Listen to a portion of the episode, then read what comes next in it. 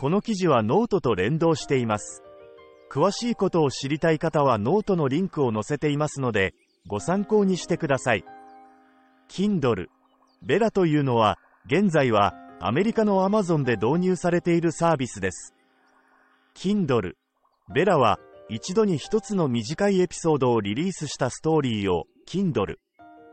ベラのウェブサイトと Kindle アプリで入手できます。KDP、Kindle、ダイレクト、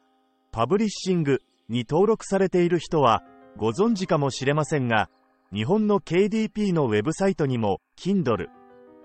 ベラ、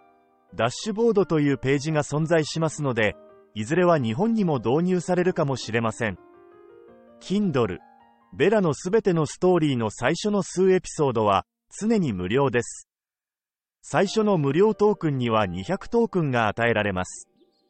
そのトークン取得ページには平均8話が無料で読めると記載されています。Kindle、ベラのカテゴリーはこういうものがあります。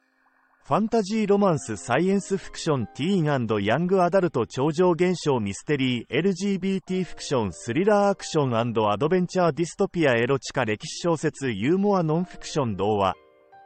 最初の数エピソードを読んで気に入ったものがあればトークンを購入しそのトークンでエピソードのロックを解除しますエピソードをロック解除すると週に一つのお気に入りを受け取りますその週最も楽しんでいるストーリーに賞を与えることができます。他の読者も見つけられるように、人気の高いストーリーを特集します。まずは、Kindle。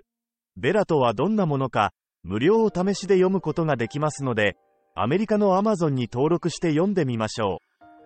日本の Amazon のアカウントを持っている人も、アメリカの Amazon のアカウントを取得する必要があります。そちらでは、次の言語に対応しています。漢字の国も対応されているので、日本語に対応される日も近いのではないかと思われます。スペイン語、アラビア語、ドイツ語、ヘブライ語、ポルトガル語、韓国語、簡体字中国語、中国本土、シンガポール、マレーシアなどで使用されている、反対字中国語、台湾、香港、マカオなどで使用されている。それでは、アメリカの Amazon に登録する方法や Kindle、ベラのリンク、無料トークンのもらい方など、詳しくはノートの方に書いておきますのでリンクを確認してください。